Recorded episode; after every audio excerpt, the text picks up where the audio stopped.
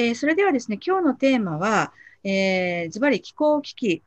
そしてまたコロナというですね、まあ、現在私たちが直面している非常に大きな、しかもこれ、あの、一国だけではなくて、グローバルなイシューとしてですね、えー、問われているということで、えー、コロナと気候危機からのグリーンリカバリーという今日はですね、テーマをつけさせていただきました。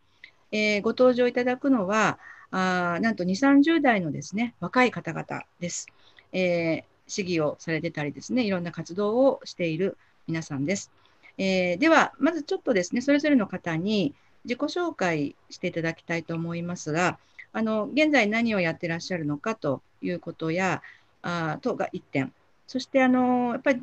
なぜですね、皆さんがこの環境問題や気候危機のテーマにですね、関心持たれたのかっていうあのその背景というか理由ですね。やっぱり日常で何かきっかけがあったりとかあのあったんじゃないかなと思いますのでその2点をすいません簡単にご紹介ください。その後は宇都宮さんにお任せしたいと思います。えー、それではまず酒井悦子さんよろしいですか？はい。おはようございます。今は小金井市で市議会議員をしております酒井悦子と申します。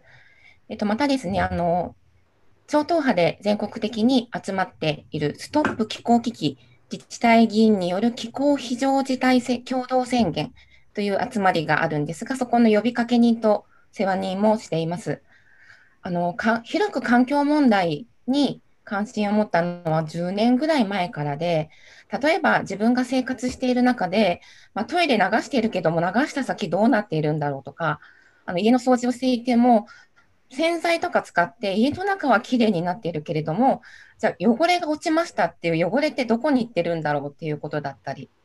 あ、あとま電力の原発の問題とかも関心があって、広く環境に関心を持つようになりました。で気候危機に関しては、本当に最近異常気象、大型台風によって、だいぶその木が倒れてしまったり、家屋の損壊とか、まあ、命を奪われる方もいたりしている中で、なんで起こっているのかなと。やっぱりその無制限にいろんな電力を使い続けているというような生活の在り方にも元があるのではないかと思うようになって、えっと、議員としても市民としても取り組むようになったというところです。宇都宮健治さんの環境政策にも期待しておりますので、今日はどうぞよろしくお願いします。はい、ありがとうございました。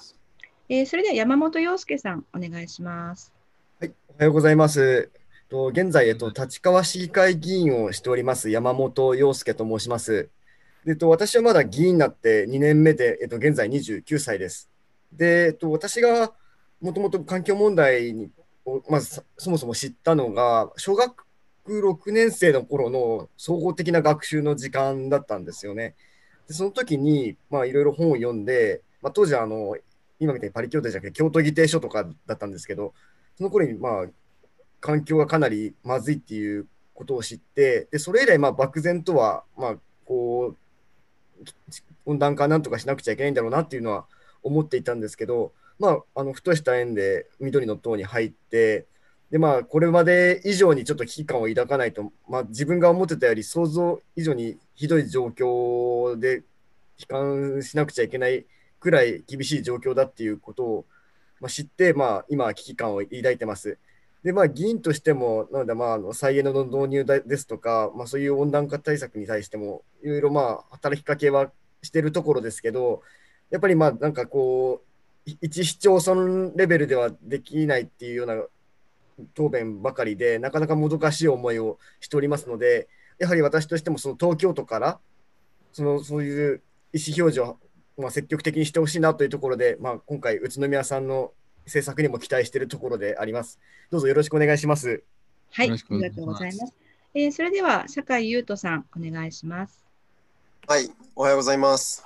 おはようございます。はい、えっと、僕はですね、あの緑の党の会員をやらせていただいております、酒井優斗と申します。えっと、今23歳でして、まあ、大学を卒業したばかりというところです。で、えっと、緑の党に入っていて、まあ、その、さまざまな、えー、活動をやっていたりとか、あと実際、まあ、緑の党の中の若い人であったりとか、当該の人も含めて、まあ、そういった人を集めてヤンググリーンズっていうですね、まあ、その政治運動と環境問題を結びつける運動であったりとか、まあ、環境問題に関する関心とかを広く周りに知ってもらうっていうような活動とかを、まあ、しているところです。で環境問題に興味関心を持ったきっかけとしては子どもの頃から動物が好きだったっていうのと、まあ、よく親に旅行に連れてってもらった時に自然豊かな場所がすごく多くてでまあ地球って美しいんだなという認識が僕の中にはあったんですけどその一方で例えば、まあ、学校の授業とかで、まあ、あの地球温暖化であったりとか生態系の破壊が進んでるっていう話であったりとか実際あの自分の身の回りでもどんどん年々虫の声を聞かなくなるであったりとかそういったことを目の当たりにする中で、まあ、本当に今目の前でこの問題が起きていることなんだなとすごく痛感することになって、まあ、今すぐ行動していくことが大切だなっていうふうに強く思うようになった次第。です。で環境政策は本当に、まあ、今取り組まなきゃいけないことですけど日本としては世界から見てだいぶ遅れてるっていうところなので、今回この宇都宮健二さんとお話しさせていただけるっていうのはすごいありがたいなと思ってるので、ぜひ先進的な取り組みをしていただけるように期待してます。はい。はい、ありがとうございました。なんかもうこれだけで頼もしいなっていう感じが本当にしますが、あのー、まあ、気候危機、まあ、プラス今のコロナですよね。で、ここからどうこうシステムを変えて、経済や社会の在り方をですね、変えて、環境に優しいですね、えー、地球を実現していくかっていう共通な課題だと思います。えっと、皆さんの方からもですね、今日どんどん宇都宮さんにご質問とかですね、もっとこの都政でこうしてほしいとかいうご意見、あの、どんどん出していただければと思います。それでは宇都宮さん、ここからよろしくお願いいたします。どうもどうも。えっと、あの、私もこの気候危機、温暖化問題というのは、まあ、このところやっぱり昨年、昨年とずっとあの豪雨災害が続いてますよね。あのまあ、従来は考えなかった、考えられなかったようなあの豪雨で、それで水害があの広がってる。それからまあオーストラリアなんかで森林火災がですね、あのものすごく広がって、そういうようなところで、やはりあの地球全体の気候があのものすごく変化してきてるっていうのは多くの人がまあ感じてるんじゃないかと思いますね。それからこの気候問題というのは何といってもあの昨年一昨年のあのスウェーデンのグレタ・ツンベルさんの行動ですかねこれが非常にあの世界的にこの気候問題の重要性とかしかも今あの危機的な状況にあるんだとでそれに対してまあ十分なあの取り組みが世界的にできてないということをあのアピールしてその彼女の行動が与えた影響はすごく大きいのかなと、えー、思いますけどあのそういうあの世界的な皆さん方の運動世界とのつながりっていうのはどういうようなあの取り組みをやられてるんですか？酒井さんはなんか自治体日本国内の自治体のあの議員との連携はあの立ち上げてるってことです。世界の人たちとのつながりというのはどういうような取り組みをやられてるんでしょうか？酒井、酒井、あ、えあお二人いますね。ダブル酒井のものですから、私、文脈的にも私ですよね。はい、おっしゃる通り、あの日本国内ではその自治体議員の集まりというものがありまして、やってます。で、これ気候非常事態宣言を求めるというものなんですけども、一応あの全世界的にもえっ、ー、と、世界、えっ、ー、と、今1000超えてましたかね。1000を超える国と地域で気候非常事態宣言というものが行われておりまして、まあ、情報はホームページで得るというようなレベル感なんですけれども、自分たちでも姿勢を示して、えっと、地域の人にも気候非常事態であるということを知らしめていこうというような動きは、もう全世界的に広まっています。日本ではまだ取り組みが進んでおらず、あの直近で言います、東京で言いますと、つい先日、東京都の多摩市と多摩市議会が気候非常事態宣言をしておりまして、また、あの、千代田区、これはこちら区議会なんですけれども、区議会も区に取り組みを求めるよう、あの気候気候非常事態宣言の決議を可決したところがあるので、まあ、都市部、この東京でもどんどんそういった取り組みを進めていければいいなと思っております。で、宇都宮さんの政策にも、この気候非常事態宣言ということがあったので、ぜひ進めていただきたいというのと、あと、ホームページ拝見したら、それだけではなくて、CO2 の削減目標も具体的に掲げておられましたので、それもとても共感しております。ぜひそこら辺も宇都宮さんから聞かせていただきたいと思ってますが、いかがでしょうか？はい、あのその関係であの酒井さんも直接あのこう質問をいただいてるんですけど、まあ、今同じ内容だと思いますけど、あ、酒井優斗さんの方ですか？あの優斗さんもちょっと今、あの質問のな中身をちょっと紹介していただき、はい、そうですね。あの、まあ、質問としては2030年までにその二酸化炭素の排出量を、まあ、その宇都宮健治さんはどう考えてらっしゃるかなってことだったんですけど、例えば今、世界ではですね、なんかその国連から2030年までに45%は二酸化炭素あ温室効果ガスの排出量を削減してほしいという話をされていて、そういう要請があったにもかかわらず、まあ、日本はあの26%っていうかつて設定した目標のまま据え置きで提出して、まあ、それは結構国際非難も浴びたり、日本国内でも結構環境問題に関心が高い人とかから批判があったんですけど、で東京都としても、えーとまあ、都が打ち出しているゼロエミッション宣言っていうものがあるんですが、そこでは2030年までに30%っていうところで書いてあるんですね。でもその30%とか26%のままでは全然削減できないなと。実際2000年から2017年で見たときに二酸化炭素の排出量は若干、あの都としては減ってますけど、でも温室温室効果ガスとしてみたら4.4%ぐらい、増加しているっていうところなので、こういうふうに取り組んでいても増加している現状にある中で、どういう目標設定をされていくのかなっていうのはすごく気になっているところですが、いかがでしょうか？あの私たちの船体でもですねこういう問題に取り組んでいる人がいまして、まあ、一緒に勉強をしてきてるんですけどあのこの問題というのは本当に重要なあの課題だというのは先ほどあの挙げたいろんなあの自然災害の多発とかそれからあとグレタ・ツンベルさんの活動なんかたまたま私あの2018年スウェーデンに行ってるんですね。それでスウェーデンでいろんな若い人たちと交流してきたんですけど、あのそれこそ、えー、このまま放置すればですね地球の自然環境はもう激変してしまって、まあ、将来的には私たち自身があの生存が危ぶまれるような状況になってきてるんじゃないかと思いますけど、あのまさに2050年までは、まあ、あの東京都はゼロエミッションっていうんですかね、あの政策を掲げてますけど2030年のやっぱり目標っていうのはあの非常に重要じゃないかと思います。そして東京都の政策っていうのが日本全体をリードする、えー、あるいは世界の大都市にもですねあの、えー、影響を与える、えー、そういう立場にあることを考えれば東京都として積極的な目標を掲げるべきかなということで、えー、まああの船体で皆さんと勉強して私たちはまあ2030年までに50%削減、まあ、国連は45%と言ってますけどねあの先進国の、えー、大都市である東京都としては50%の削減目標を掲げるべきだと。でそれであの日本全体の、えー、他の自治体にもあの影響を与えるあるいは日本政府そのものですね日本政府が非常にあの消極的な対応をしているっていうのは世界的批判を浴びてますけどその辺を変えるためにもですね東京都があのこの問題については先頭をあの切ってですね政策を進めるべきだろうということで、えー、そういう目標を立ててます。それからあのそういう目標を達成するためには全頭的にですねあの個人もそうですし企業もそうですし、えー、こういう目標を一丸となって達成するんだと機運を盛り上げなきゃいけないですよね。でそのためのあの対策として、えーまあ、都都内東京都庁の中にですね希望エネルギー政策会議っていうものを作ってそこに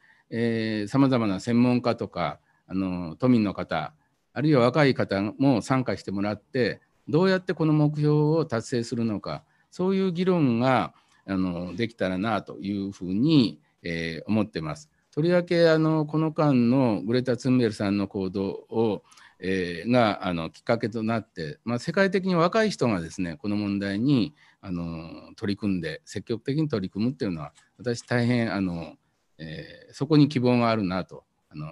思ってるんですけどあのそういうふうに考えてますけど、まあ、酒井優斗さんどうでしょうか？はい、いやありがとうございます。本当に素晴らしいなと思いまして。あの結構僕その気候非常事態宣言を出している地域のその宣言内容を見たりするんですけど2030年で何パーセント削減するかって目標って僕が見たところどこも掲げてなかったなというふうに思ったので2030年までに50%削減するって明言してくださることっていうのはすごく先進的ですし多分影響力あることだなと思うので、ぜひそれはやっていただきたいなと思いました。あとあの初めて聞いたんですけど希望エネルギー、えー、政策会議っていうものを考えてらっしゃるっていうところでこれがすごいいいなと思ったのが今ヨーロッパとかだとあの気候市民会議って言って、その市民たちが気候変動に関することを集まって会議していて、で、そのなんか提案とかを政府が聞いたりしていってっていうこととかもやったりとかしているので、そういうふうにあの市民の意見を積極的に取り入れて、あの政策会議を行っていただけるっていうのはすごく心強いことだなっていうふうに思ったので、ぜひやっていただきたいなとすごく思いました。あの酒井さんにちょっと運動の面をちょっと聞きたいんですけど、あの、はい、世界的にあのグレタ・ツンベルさんの行動をきっかけにその若い人がこの問題取り組むような運動がずっと広がりましたよね。あの日本の若者の運動っていうのはどういう状況なんですか？今の現状を見ると。そうですね、えっとまあ、僕はその直接関与してないところも多いんですけど例えばその有名なところで言えばあのフライデーズ・フォー・フューチャーさんであったりとかのなんか日本の活動とかっていうのはすごく目立ってるなと僕も感じますし、僕自身、その、この前、6月じゃないか、5月ぐらいに、あの、オンラインで、あの、気候変動ストライキとかをやったりしたときにも、その、気候危機、えー、っていうハッシュタグというか、ツイートとかを、あの、タイムライン、えー、ツイッター上の、まあ、あの、話題になってるトピックとして取り上げられるまでツイートをしたりだったりとか、そういう活動をしていく中で、一人、まあ、認知活動はすごく進んでるなと感じますし、あの、ニュースで見たんですけど、あの昨日でしたっけ、まあ、あの大手メガバンクに対して、その火力発電に対する融資撤退を求めるっていう声明をあのフライディス・フォー・フューチャーさんたちが出していた。のを目の当たりにして、そういうふうに、結構この欧州とかだとそういう株主総会に環境団体があの足を運んで主張するっていうことはよく見られると思うんですけど、日本でもそういう活動が進んできたのかっていうふうに思ったときに、すごい機運は高まってるなっていうふうには感じます。なんかヨーロッパではね気候問題を取り上げない政党っていうのはあの国民選挙でもね国民の支持を得られてないということで、まあ、ヨーロッパの緑の党というのはあのもうこの前の選挙で一躍前進をして一部の政党は政府の一翼を担っているところもありますけど、まあ、そういうような動きと今の日本の現状等についてまあ、あの山本さんの方はどう見られてるのかそれからこれからの展望なんかはあの話していただければと思うんですけど。はい、ありがとうございます。私はまあ議員としてまあ2年間、まあ、あの気候危機についてもまあ取り上げてきたんですけど、やはりこう、なかなか行政というのはこう積極的な目標とか危機感っていうのは共有できてないなというふうにはかなり危機感を抱いてます。やっぱり市に聞くと、やっぱり都がとか第一義的には国がやることとか、まあ、これは一時事態ではできないこと、まあ、温暖化対策は、気候変動対策は大事だと思ってるけど、まあ、基本的には国がやるからっていう風な逃げ方って言いますか、だそういうふうにやっぱり自治体っていうのは考えがちだと思うんですよ。だからその点、そのさっき宇都宮さんが、まあ、東京都の政策は、まあ、日本全体にも、あるいは他の自治体にも影響するっていうことを考えて、積極的に自分たちで考えて政策や目標を打ち出していくっていうスタンスはとても素晴らしいなというふうに感じました。まあ、日本政府は非常にあの消極的で、あの昨年ですかね、国際会議なんかに小泉進次郎さんが出てね、まだ石炭火力に頼ってるということで、相当、あの批判をされましたけど、日本の政府のやっぱり取り組みっていうのは非常にえー、交代世界レベルから見れば非常にあのレベルが低くて遅れてると思いますからその辺をやっぱり変えるような運動が必要なのかなと思ってますけど先ほどあのその株主総会の話をしましたけど実はあの東京都っていうのはあの東京電力のかなり大きな株主なんですね。ところが東京電力は、まあ、あの福島あの第一原発の事故なんかありましたのでそういうあの原発のあの電力えー、発電っていうのは使えなくなってますから火力発電石炭火力発電にかなり頼ってるんですね。だからその点について東京都として、えー、それをあのまあ、新規の建設は中止を求めたりあるいは撤退しろと、まあ、こういうようなことを株主総会に出てですねきちっと発言して東電のあの火力依存ですかね。石炭火力あの火力発電依存を変えていくっていうことも、えー、かなりやれる立場なのかなと思っております。あのその辺あの、えー、ぜひやっていきたいなというふうに思ってるんですけどそのこの緑の党としてはその国政に対するいろんなあの政府の働きかけっていうのは何かやられてるんでしょうか？酒井さん酒井悦子さんどうでしょうか？政府に対する働きかけ、運動は。はい、はい、失礼いたしました。うん、緑の党もですね、うん、あの共同代表などが連名で国に対して政策の提案とかしてるところがあるんですけれども、気候危機に対してもですね、ちょっと出していたような、ちょっと今、すぐ答えられないんですけども、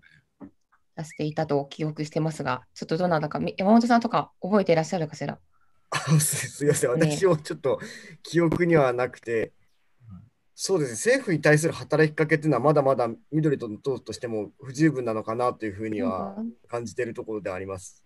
うん。まあ、一番いいのは緑の党がですね、国政、うん、国会であの議席を持ってですね、ちゃんとえー、大きな影響力を与えることだと思いますけど今のあの政党の、えー、各政党のこの問題に対するあの、まあ、政策とかそういうのはどういう状況になってるでしょうか？その辺はいかがでしょうか？現在の日本の政党でこの気候危機の問題をちゃんと重視して、えー、取り上げている政党が増えてるのか、国会議員が増えてるのかどうか、国会議員の認識度っていうのは、どういうふうに見てますか？なんか確か国会議員の超党派の議員でも、その気候危機に対する連盟っていうんですか、なんか集まりが出ていたっていうのは、数か月前にホームページで見たような記憶があります、ね。うん、その辺はあれですよね、あのこれからまあ国政選挙、あの近いうちに衆議院選挙なんか、あのあるんじゃないかと言われてますので、そういうところであの政党のやっぱり政策をきちっとチェックしていく必要がありますよね。この問題、あの世界的な、えー、問題で、またあの日本自体があのどういう方向を打ち出すかっていうのは、まあ、日本はあの経済、世界第3位の経済大国ですので、そこがどういう政策を取るかっていうのは世界的にものすごく影響を与えるのでこの問題についてやっぱり国政政党はきちっと政策を出すべきですよね。だからその辺はどういう政策をあの取られてるのかなということを関心を、えー、持ってるんですけど、えー、その政党のあれはまだあの今のその与党とか野党にどの程度この辺がこの政策が受けられてるかっていうのはあの情報はお持ちではないですか？あそうですね。私もあの詳細に見比べてたわけではないんですけどただまああのざっと見た感じだとこうあまりこうアクティブな政策というわけでもないしなおかつこう党の政策の真ん中の目標として打ち出してたりとかあんまりそういう印象は印象や記憶はなかったんですよね。なんでやっぱりこうどの政党もなかなかこう気候危機に対する危機感は私が抱いているそれとは大幅に乖離があるなというふうには感じてます。まあ、あのこれは今のご時世としてはそれは気候危機に対して何がしかの政策はそれはどの政党も示してないわけあ示しているのは間違いないんですけどただそれに対する本気度というのはあまりどこの政党にも感じないですね。まあ、その辺は全体、あ、じゃあ、あの、酒井悦子さん、はい。はい、すみません、失礼しました。先ほどあのちょっと記憶にあるけれども、ちょっと具体的なお話ができなかったんですが、緑の党の方でも、えーと、石炭関係とか再生可能エネルギーというのは声明を出していて、例えば4月にはですね、日本政府日本政府の温室効果ガス削減目標の据え置きのまま提出したことに強く抗議するということで、COP26 までに数値目標を引き上げて再提出すべきというようなことも折々あの声明として出してますので、まあ、緑の党は、えーとまあ、やっぱ環境というのは一番に掲げて取り組んでいるのかなと思っています。以上です。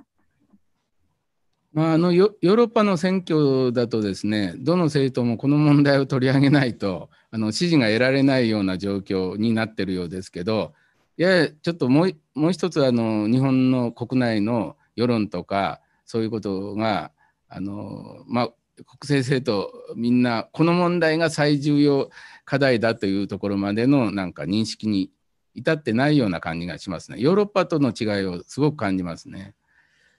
それからあの今回のあの、まあ、コロナのあの災害であの国際的な交流とかあの往来があの制限されたりそれからいろんな経済の活動を制限された結果、まあ、世界的な CO2 の排出量があの非常にあの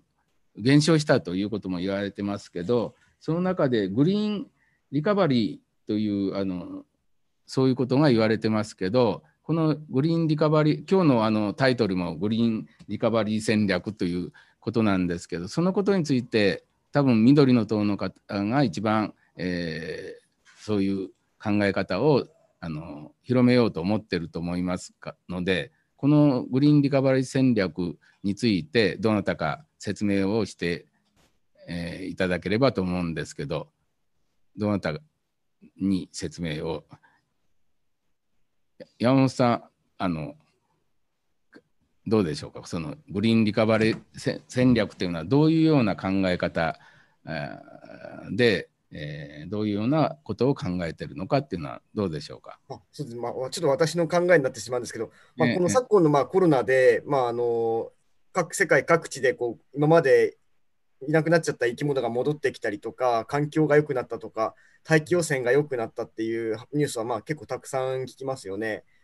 で、まあ、そうすると私、あの友達から じゃ、じゃあお前はコロナを歓迎してるのかみたいなこと言われるんですけど、全くそうじゃなくて、今のコロナによる、まあ、その環境の改善っていうのは、やはりこう多くの人々に負担を強いてしまってるっていう現状がやはりあるわけなんですよね。だから、ああのグリーンリカバリー戦略としては、こう負担の在り方っていうのを誰に求めるかっていうのはきちんと考えて、まあ、それを公正に進めていくっていうスタンスが一番大事なのかなというふうに考えてます。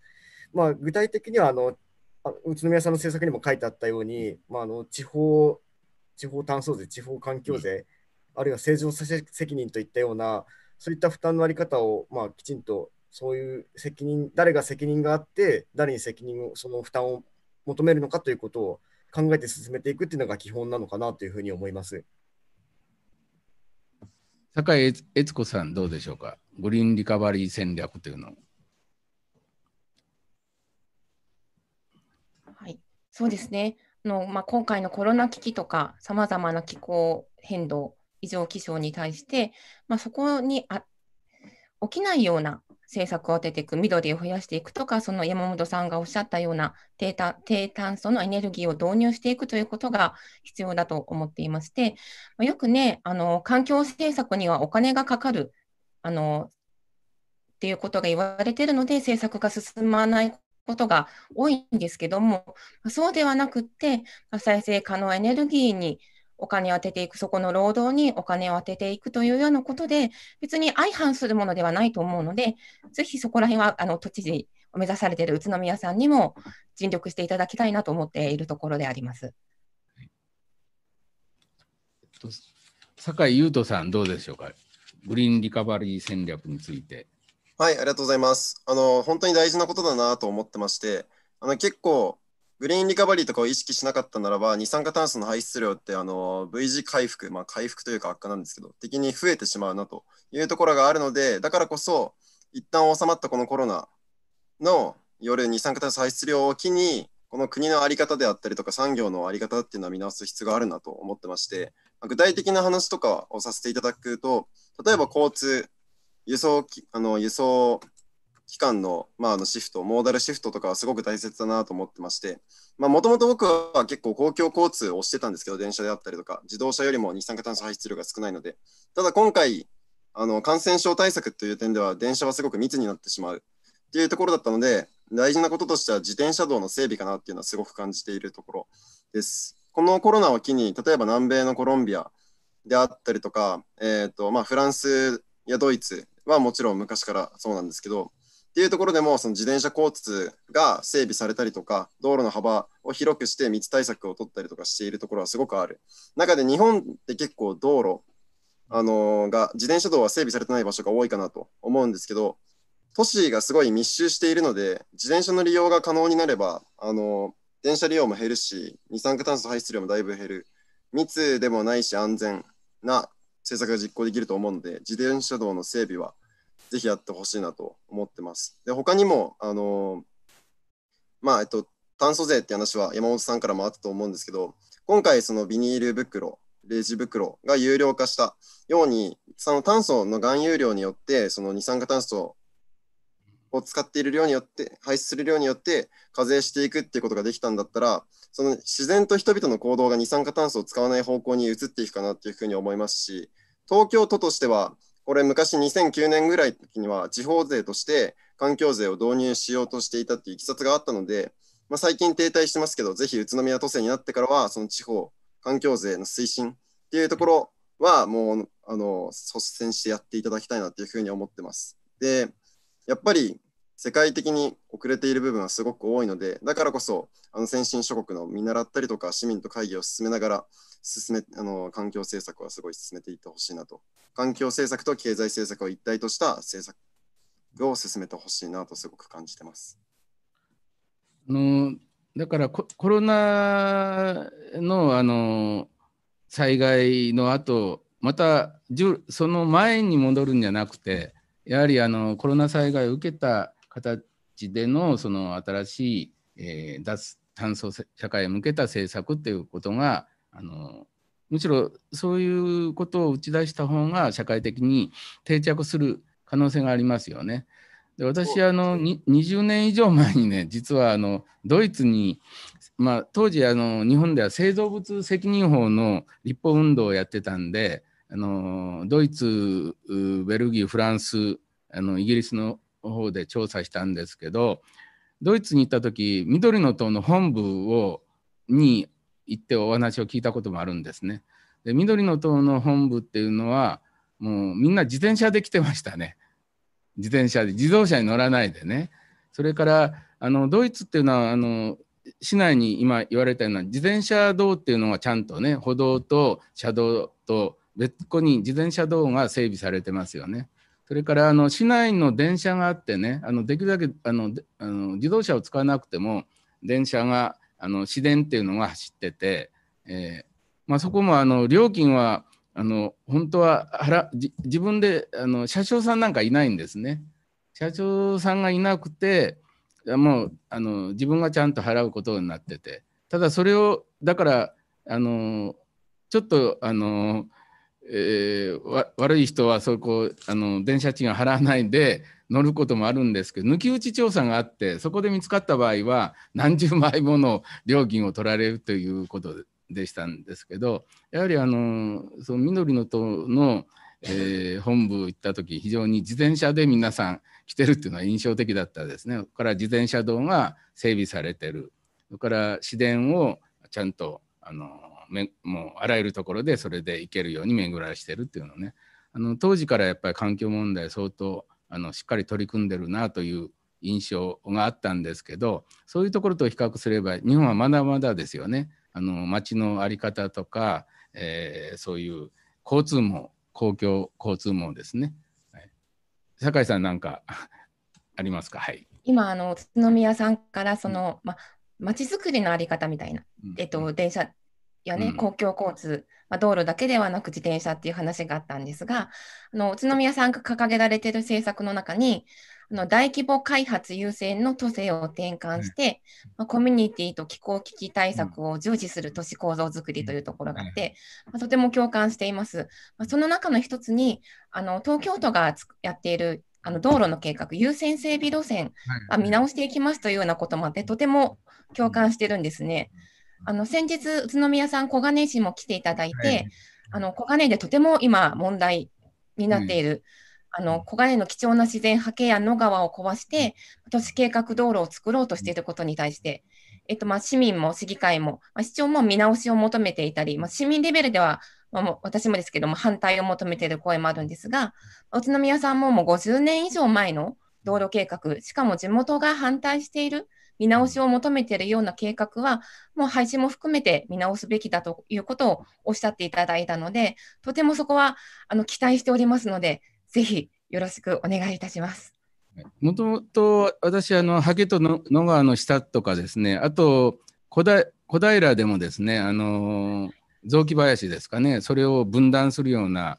道路が計画されてて、まあ、それに反対するあの市民の皆さんからそこに案内してもらったことがあるんですけどそれはあの一番のあれは、まあ、自然や緑をもう破壊するような政策ということで反対をされてるんですけど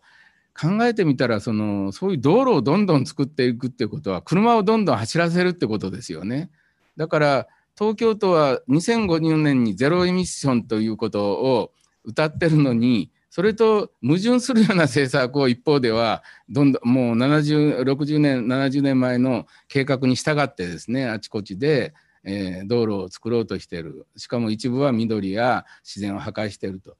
これは全く矛盾する政策がそれぞれの分野ごとに行われてるっていうのは非常に問題だなとトータルな環境政策じゃないですよね。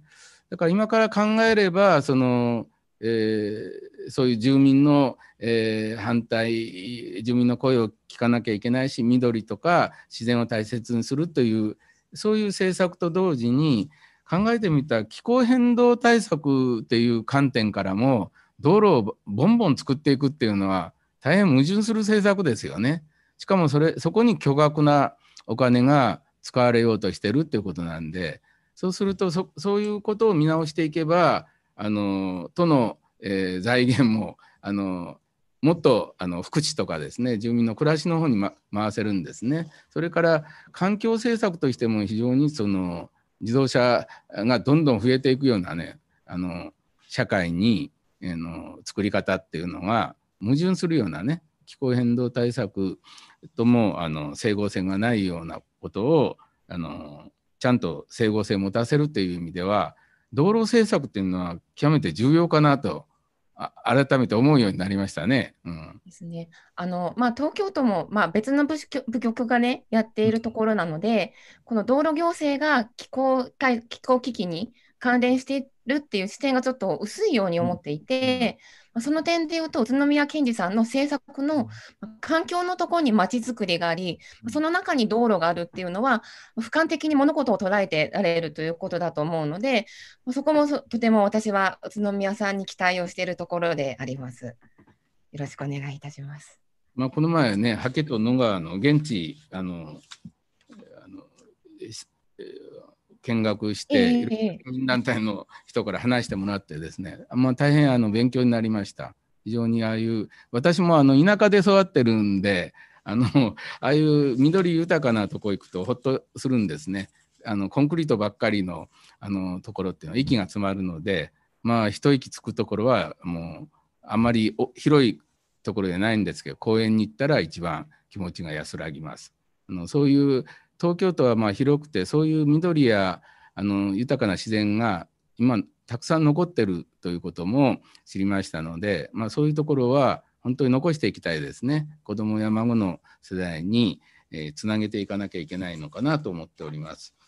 それからあの先ほどのちょっとあの環境税の問題なんですけど緑の党としてはなんか政策として、えー、掲げてるその課税方針とか何かございますか？それどなたか説明していただけたらと思うんですけど。党としてのその課税政策ですね。あのカーボンプライシングというらしいんですけど。ちょっとすみません。具体的な数字とかは覚えてはいないんですけど、うん。うん、まあ、もっとそのかその炭素税というものをもっとその地方であれ、中央であれ、まあ、導入していくっていう方向で掲げてたというふうに記憶してます。補足というか少し、はいはい。あの、ゆうとさん、はい。はい、ありがとうございます。えっと、まあ、炭素税に関してっていうのと、まあ、あと排出権取引に関してなんですけど、あのキャップトレード制って言って、まあ、排出権取引は結構今、日本でも導入しているところ多いと思うんですけど、その上限がすごく低い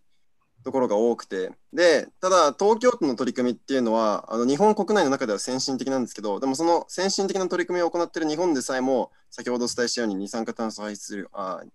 失礼いたしました。えっ、ー、と、温室効果ガスの排出量は増加しているっていうところなので、このキャップ、上限っていうのをもっと大きく引き下げていかなければならないっていうところに関しては、緑の党内でもあの先日も話し合ったところです。で、炭素税というものに関しては、あのヨーロッパで炭素税と二酸化、えーと、排出権取引の2つ、どっち導入するかっていうところで議論があったときに、炭素税の方が効果はあるけれども、でもそれを導入するのは少し問題があるから、問題が多いので、ひとまずは排出権取引を導入しようっていうところで、ヨーロッパ排出権取引を入れてるところが多い。中で、もしもこの炭素税はさまざまな問題持ってるんですけど、導入することができたならば、気候変動対策に対する影響力とか効果としては、間違いなく炭素税の導入が一番大きいので、そこの,、まあ、あの関係各所と相談して、いろいろと話し合う必要はあるんですけれども、あの市民と話し合いながら進めていけるという宇都宮さんだったら入れられるのかなと思うので、ぜひともそこは検討をお願いしたいなと思ってます。これなんかあのヨーロッパとかあの北欧諸国と比較しても非常にその炭素税のあの割合は日本は低い税率らしいですね。だからそ,、まあ、そういうところにあのこの環境問題とかあの気候危機に対する政府のあの取り組み度がなんか現れてるんじゃないかと思いますよね。だからその辺を思い切った舵を切って、えー、日本全体が舵を切らなきゃいけない時期に来てるんじゃないかなというふうに、えー、思っております。それからあの東京都はですね比較的あのゼロエミッションもそうですけど環境政策は結構あの比較的よくやってきてますよね他の自治体。あのあの石原3の時代でも、あの、えー、ディーゼディーゼル車ですかね、それの排ガス規制をやったっていうのは、かなり画期的なあの取り組みでですね、石原都政っていうのはもう僕は批判すべきところがあのばかりだと、えー、思ってるんですけど、特に福祉はね、福祉、えー、何が無駄かと言って、福祉だと言って、福祉を切り捨てたんですけど、その排ガス規制だけはちゃんとやってるんですね。だからいろいろあの都の OB なんか聞あの聞いたことがあるんですけどこの環境政策をやる部門っていうのはですね非常にそういう問題の専門家もいてあのしっかりやろうとする人たちがいるということは聞いたことがあります。まあ、こういうあの政策を進める上ではどうしてもあの都の職員と一緒になって取り組まなきゃいけないんで、まあ、そういう都の、えー、そういう部門の人たちと協力しながらあのやっていく必要があるかなと思ってますけどその政策が全体全体の政策に反映しなきゃいけないですよね。それぞれバラバラであのやられてたらあの環境政策も進まないということ、まあ、一番の問題はその道路政策っていうのはかなり大きな予算もあの使ってる、えー、それからこの道路があの次から次へと作れることがあのかえって車の通行量を増やしてですね排ガスを増やすということになるのでこれは非常に重要ないろんな意味で道路政策の見直しというのは重要なあの政策だなと改めて感じました。その点あの僕が宇都宮健児さん素晴らしいなと思ったところなんですけどあの僕選挙候補はあの全候補者読ませていただきましてそこであの気候変動対策っていうことを明言されている方、宇都宮健児さんしかいなかったんですよね。あのっていうところから見たときに、その取ってつけたような一個一個の個別の政策としての気候変動対策ではなくて、あの重点的に取り組むべき大きな課題として気候変動対策を宇都宮健児さんが取り上げてるっていうところから、気候変動を見据えた他の政策っていうのを考えられるんじゃないかなと思ってるので、ここはすごく宇都宮健児さんに期待してるところです。で、あのお話にあったように、あの車の乗り入れっていう点で言えば、あのディーゼル車を石原都政が制限したように、例えば今、シンガポールでは、あのシンガポール内でに車の乗り入れを禁止したりとか、市内の中心部とか、まあ、ドイツの都市とかでも、あの市内の中では自転車交通のみで、自動車バスの街の外まで、自動車は街の外までみたいなところとかもあったりする。というので、東京都の中でも、例えばまあ、これは僕の個人的な意見ですけど、電気自動車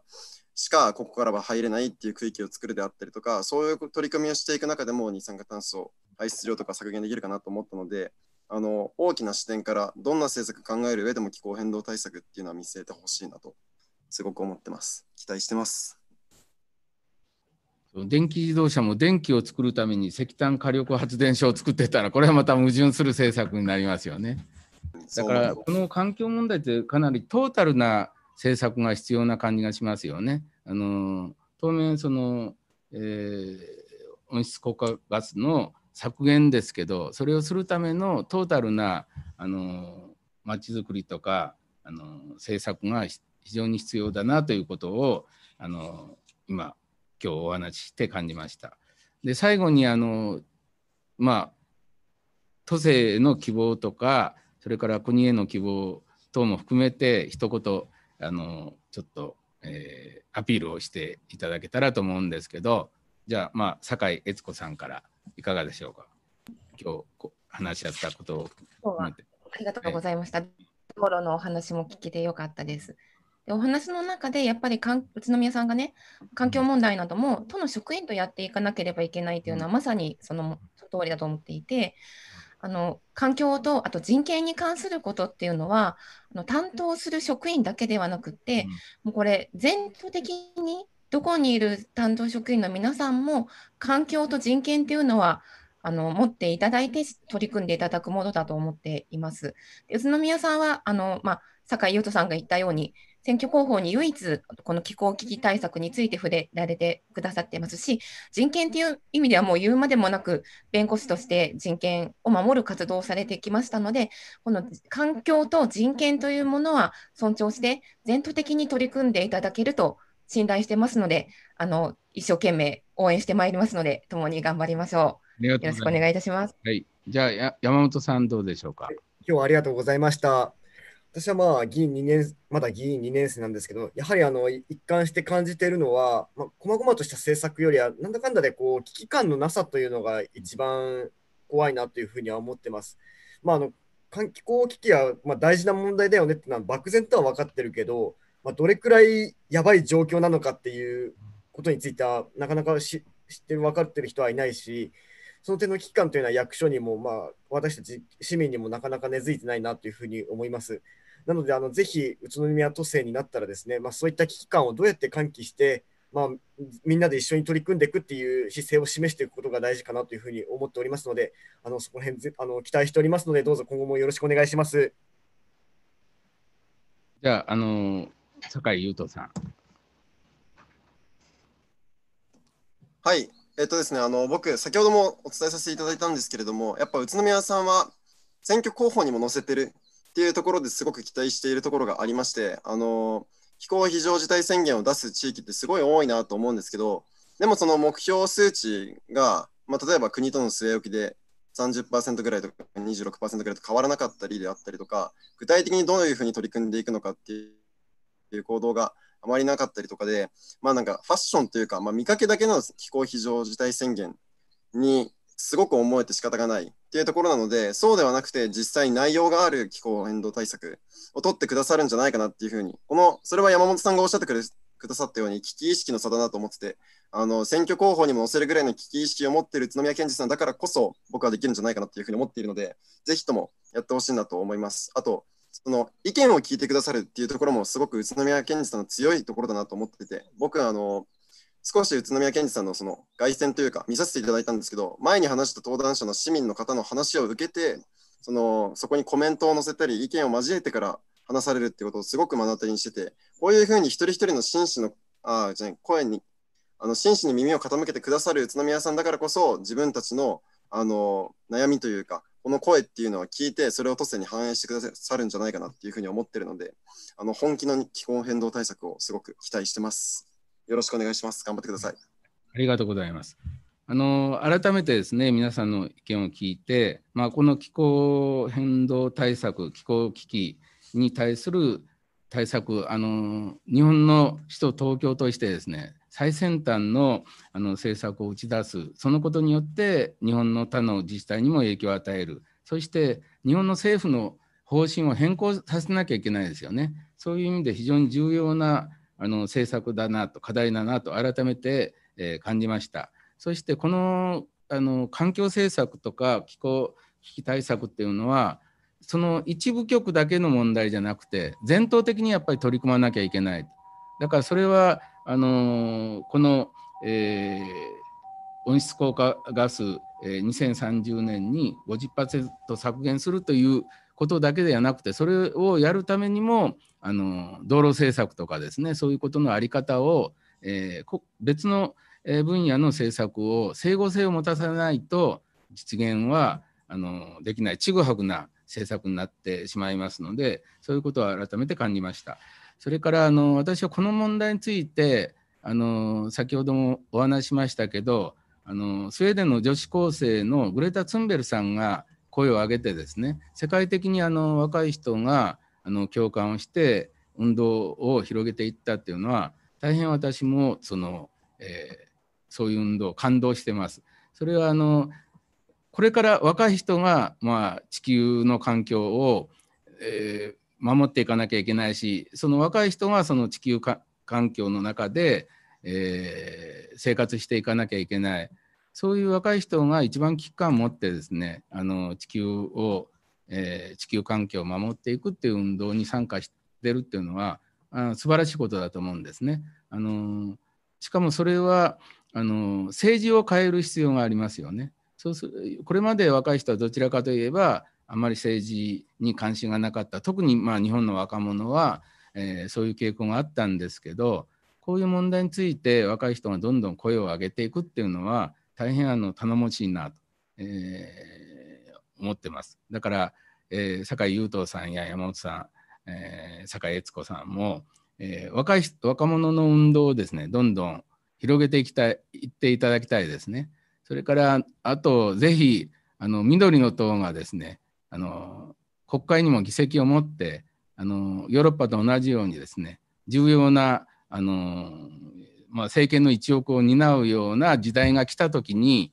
まあ、日本もかなり変わっていくかなと思ってますので、えー、皆さんの活躍も合わせて期待しております。今日はどうも長い間ありがとうございました。大変勉強になりました。はい、はいえー、皆さんありがとうございました。あの、一点どうでしょう皆さん、あの、選挙戦、もう来週が投票日なんですけど、やっぱり投票率が低いってことがね、私たちも気になるわけです。そうならないように。えー、皆さんと同じ2、30代の人たちにですね、えー、どういう働きかけをこう選挙に行く、行って、えー、一票投じようっていうのをこう考えて何かいらっしゃいますでしょうか。えー、じゃあ、ゆうとさん、坂井ゆうとさん、どうでしょう？ありがとうございます。そうですね、あの確かに本当に若者の、えーと、意識はすごく低いなっていうふうに感じていて、まあ、今すぐ何ができるかって言えば、それは僕らがもちろん位置表示をするしかないんですけど、僕はその選挙に行かない人よりは行く人の方がかっこいいなと思いますし、考えないで投票するより考えて投票する人の方が立派だなとすごく思っていて、でもそういう価値観ってすごく主流派じゃないなと思うので、そういうところを発信していくこと、あと、選挙に対する投票率が低いのって、あの参政権が、じゃない、すいません、えっと、非選挙年齢がすごい高いことが原因だなと僕はすごく思っていて、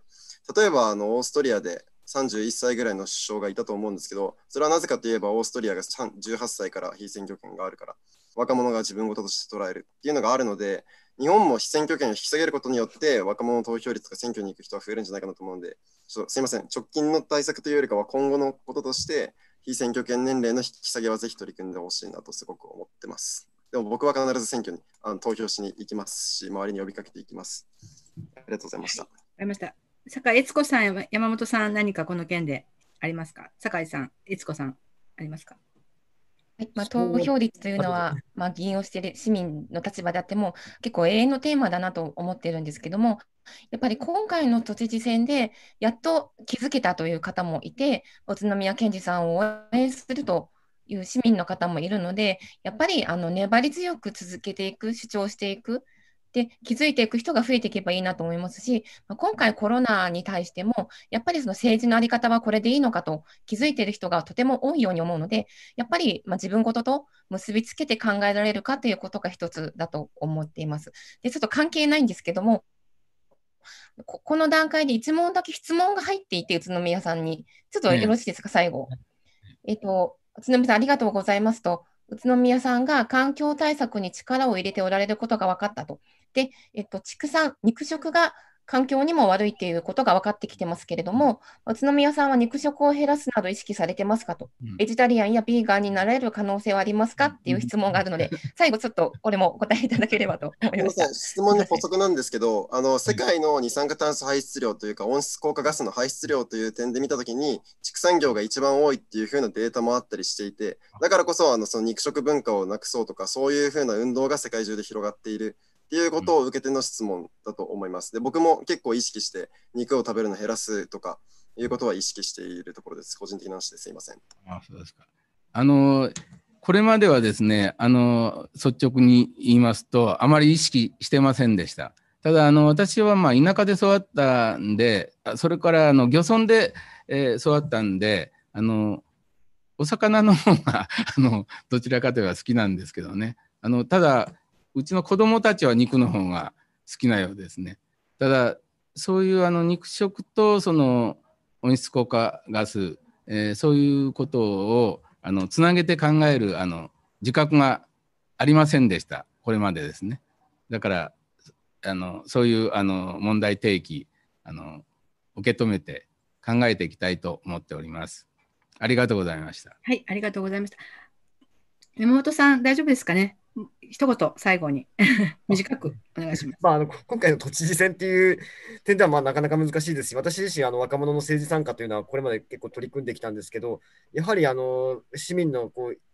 ややはり私たち、普段の生活と政治っていうのはなかなかこう近くないなっていう距離を感じてしまうっていうのが大きな問題だと思いました。で今回、宇都宮さんの政策にもありましたが、あの都民参加型予算、都民が参加して予算の決め方を使え使うあ、予算の決め方を使うあ、予算の決め方を議論するっていう、まあ、そういうやり方とてもいいなと思って、私自身も立川で、まあ、若者議会っていうのを、まあ、提案してて、でまあ、それは若者たちが1000万円の使い方を決めるっていう、まあ、すでに愛知県の新城市では行われてるんですけど、まあ、そういったまあ取り組みによって、まあ、もっと